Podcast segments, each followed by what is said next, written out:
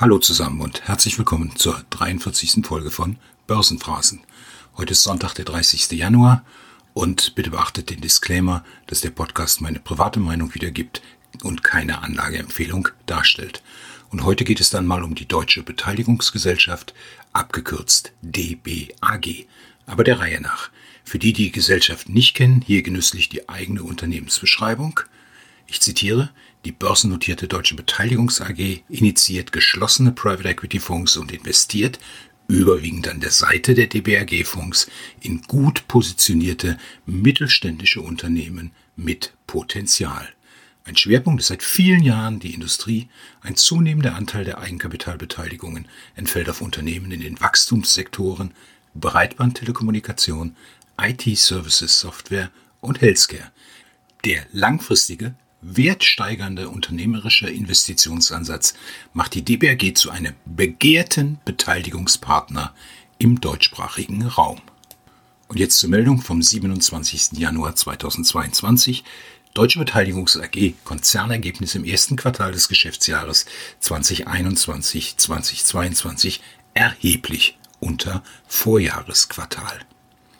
Die DBRG wird für das erste Quartal des Geschäftsjahres 2021-2022, 1. Oktober bis 31. Dezember 2021, voraussichtlich ein Konzernergebnis innerhalb einer Spanne von -7 bis -9 Millionen Euro ausweisen.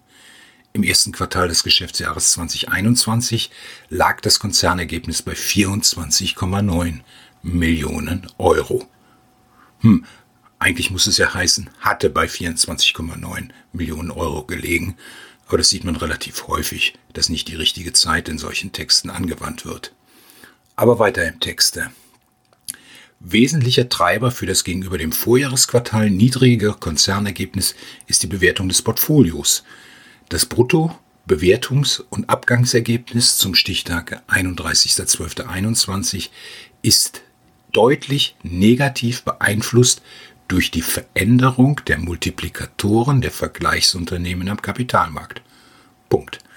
Die DBAG weist abermals darauf hin, dass das Ergebnis eines einzelnen Quartals keinen Rückschluss auf das Ergebnis des gesamten Geschäftsjahres zulässt. Dies gilt auch für den Vergleich eines einzelnen Quartals mit dem entsprechenden Vorjahresquartal.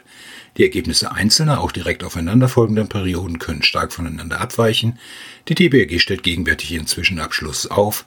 Die Quartalsmitteilung dazu wird am 10. Februar 2022 veröffentlicht werden. Der Vorstand.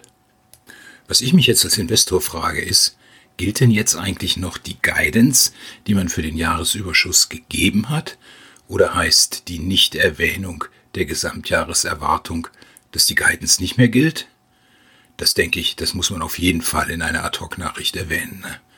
Aber vielleicht gilt ja auch der Spruch, Analysten und Investoren sollen arbeiten und sich die Daten zusammensuchen.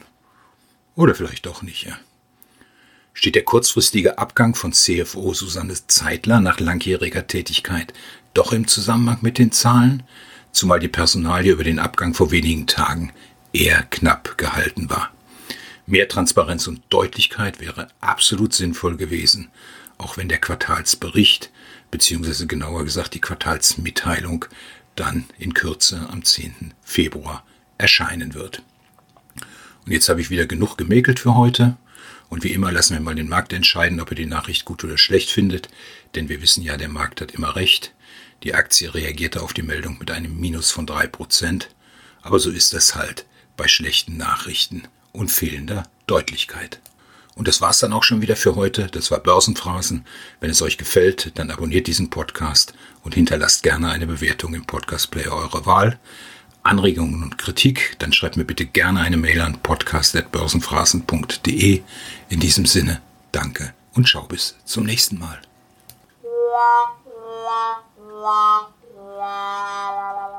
Schön, dass ihr dabei wart. Diese Sendung ist lizenziert unter Creative Commons, Namensnennung. Keine Bearbeitungen 4.0.